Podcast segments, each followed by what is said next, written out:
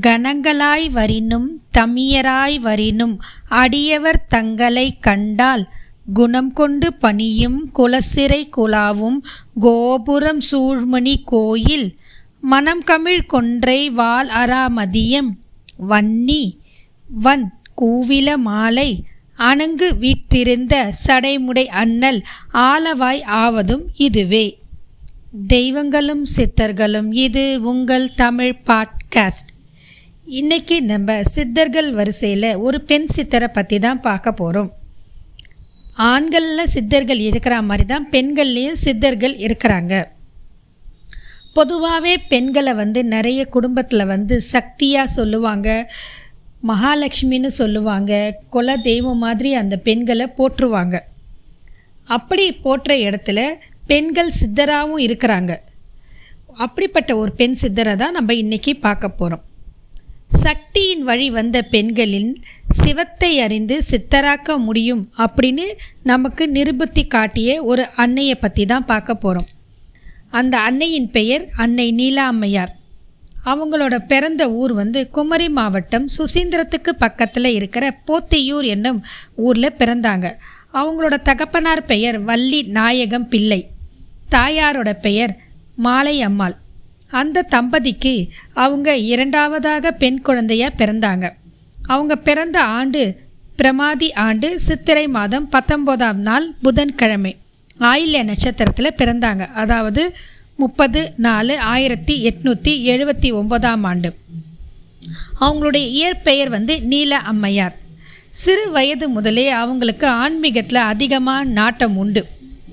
எப்போவுமே சின்ன வயசுலேருந்து கோவிலுக்கு போகிறது அம்பாவை பூஜிக்கிறது தீபம் போடுறது கோவிலை வலம் வர்றது அப்படின்னு அம்மன் கோயிலுக்கு நிறைய போவாங்க.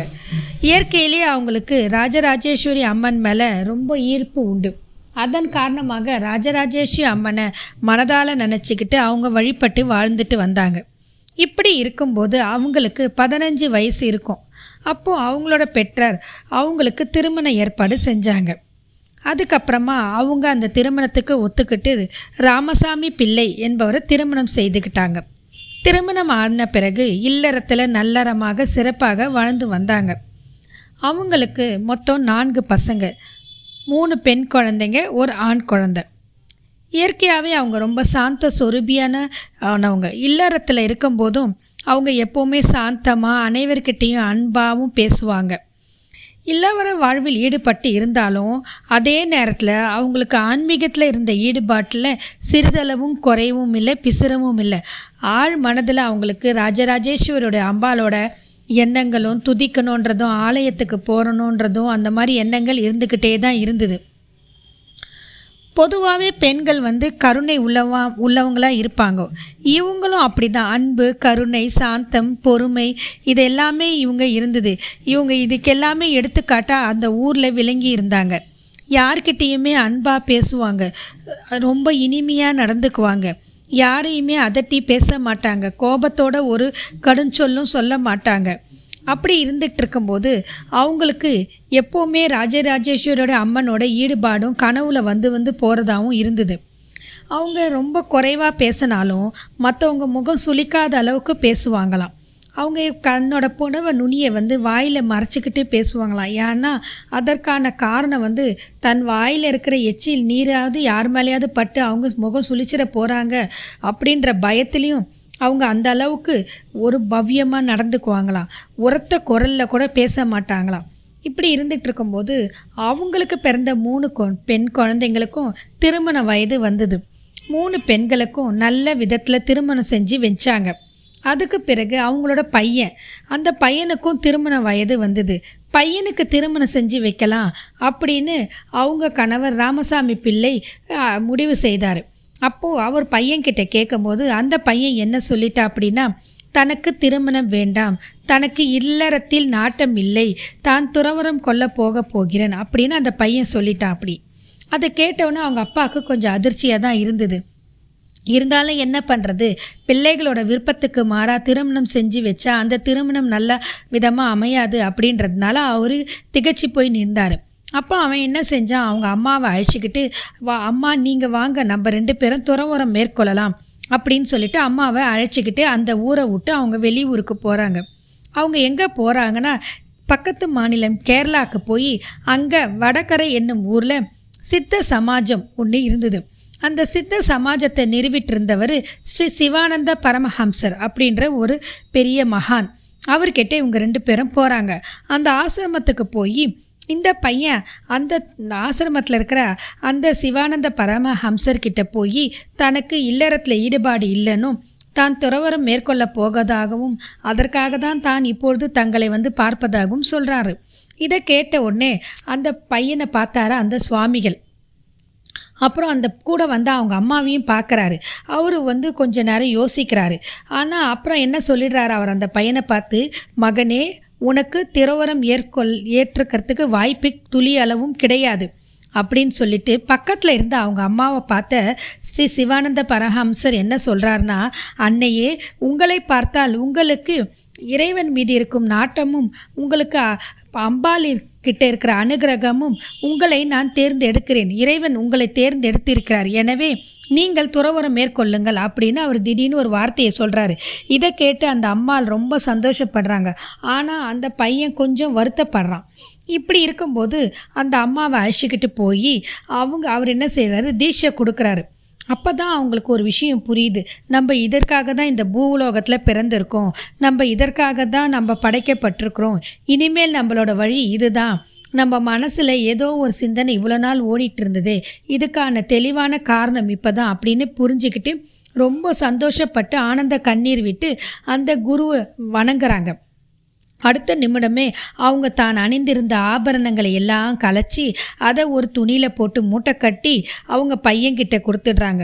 மேலும் அவங்க அன்னையிலேருந்து கலர் கலர் உடையை உடுத்துறதை நிறுத்திட்டு வெள்ளை ஆடை அணிந்து துறவரம் மேற்கொள்கிறாங்க ஸ்ரீ சிர சிவானந்த பரமஹம்சர் அவருக்கு தீட்சை அளித்து உபதேசமும் செஞ்சு வச்சார். அது மட்டும் இல்லாமல் தியான பயிற்சி யோகா பயிற்சி அதை எல்லாமே கற்றுக் கொடுத்தாரு.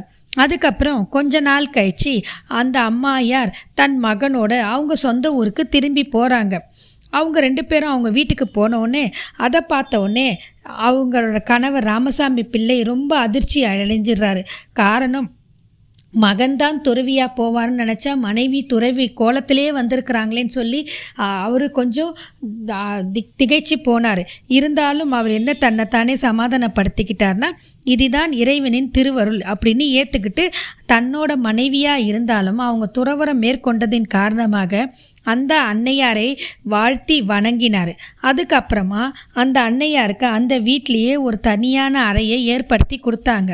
காரணம் அவங்க தியானம் பண்ணுறதுக்காகவும் யோக பயிற்சி செய்கிறதுக்காகவும் ஒரு அறையை ஏற்படுத்தி கொடுத்தாங்க. அங்கே அவங்க கொஞ்ச நாள் இருந்தாங்க. ஆனால் அவங்க மனசில் அப்பையும் ஒரு சலனம் இருந்துக்கிட்டே இருக்குது ஏதோ ஒன்று அவங்க மனசை உறுத்திக்கிட்டே இருக்குது. அப்புறமா அவங்க அப்பையும் மனசால் ராஜராஜேஸ்வரி அம்பால நினச்சிக்கிட்டே இருந்தாங்க. அப்படி இருக்கும்போது அவங்களுக்கு அந்த அம்மன் ஒரு வழி காட்டினார். அந்த அம்மன் என்ன சொன்னாங்கன்னா இது இல்லை உன் இடம். இந்த இடத்த விட்டு நீ கிளம்பி வேற ஊருக்கு போகணுன்ற மாதிரி வழி காட்டினாங்க. உடனே அதை கேட்டுக்கிட்டு அவங்க வீட்டிலேருந்து வெளியில் வராங்க.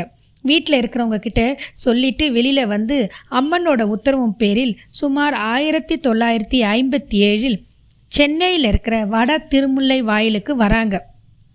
அந்த வட திருமுல்லை ஆய் ஆயில் வட திருமுல்லை வாயிலில் பல நூறு ஆண்டுகளுக்கு முன்பே தொண்டைமான் சக்கரவர்த்தியால் கட்டப்பெற்ற அருள்மிகு கொடி இடை நாயகி உடனுரை அருள்மிகு மாசிலா மணீஸ்வரர் திருக்கோயில் இருக்குது.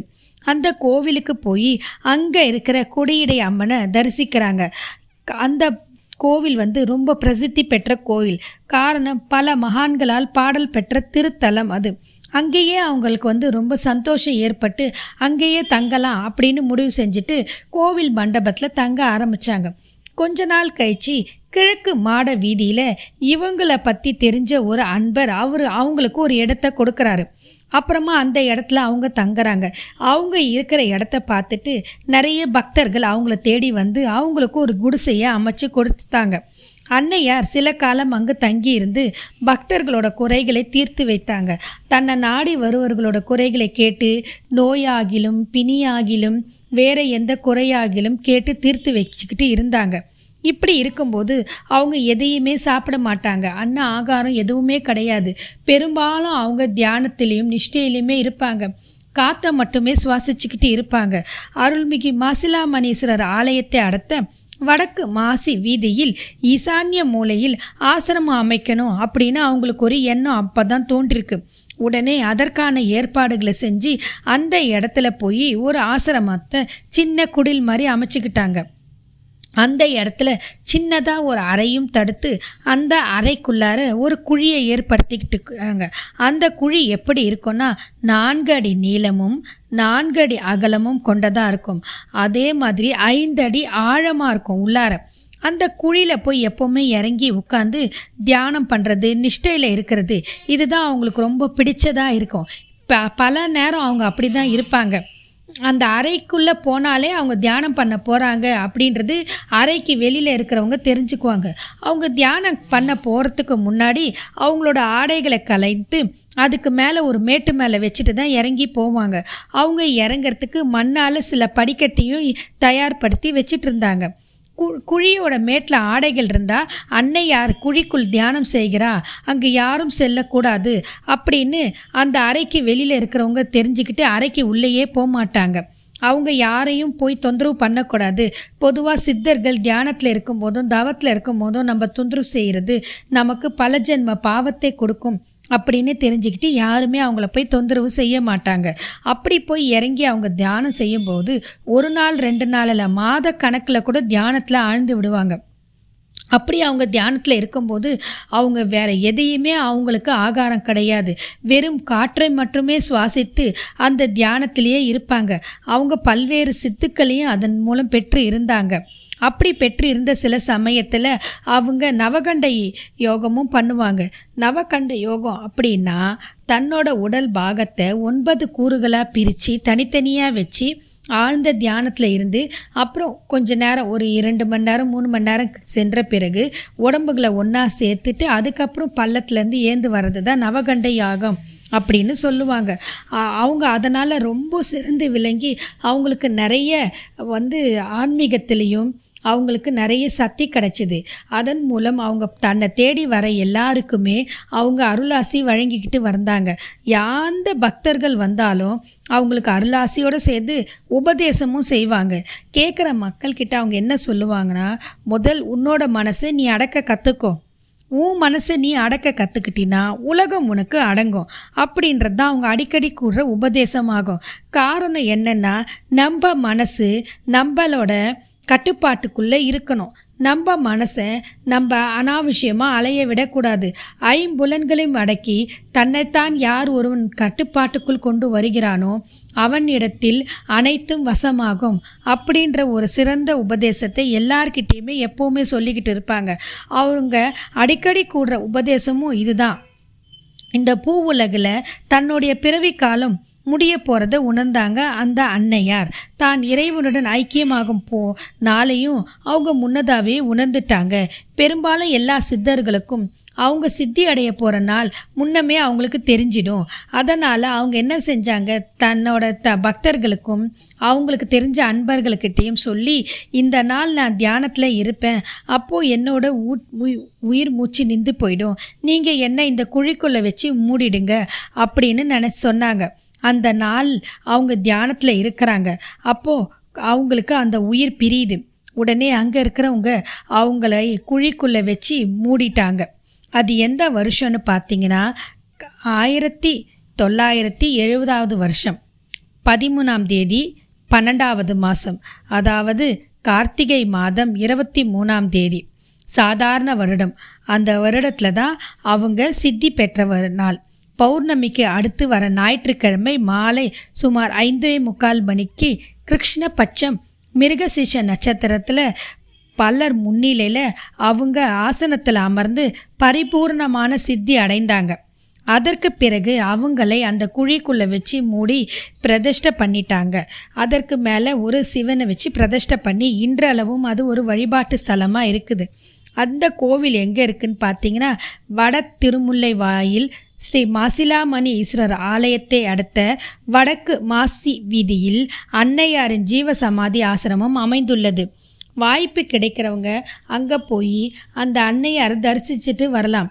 பெண்கள் பெண் தெய்வமாக அவங்க இருக்கிறதுனால நம்மளோட குறைகளை குற்றங்களையும் கேட்டு நமக்கு மனமிறகி வந்து அருள் புரிவாங்க.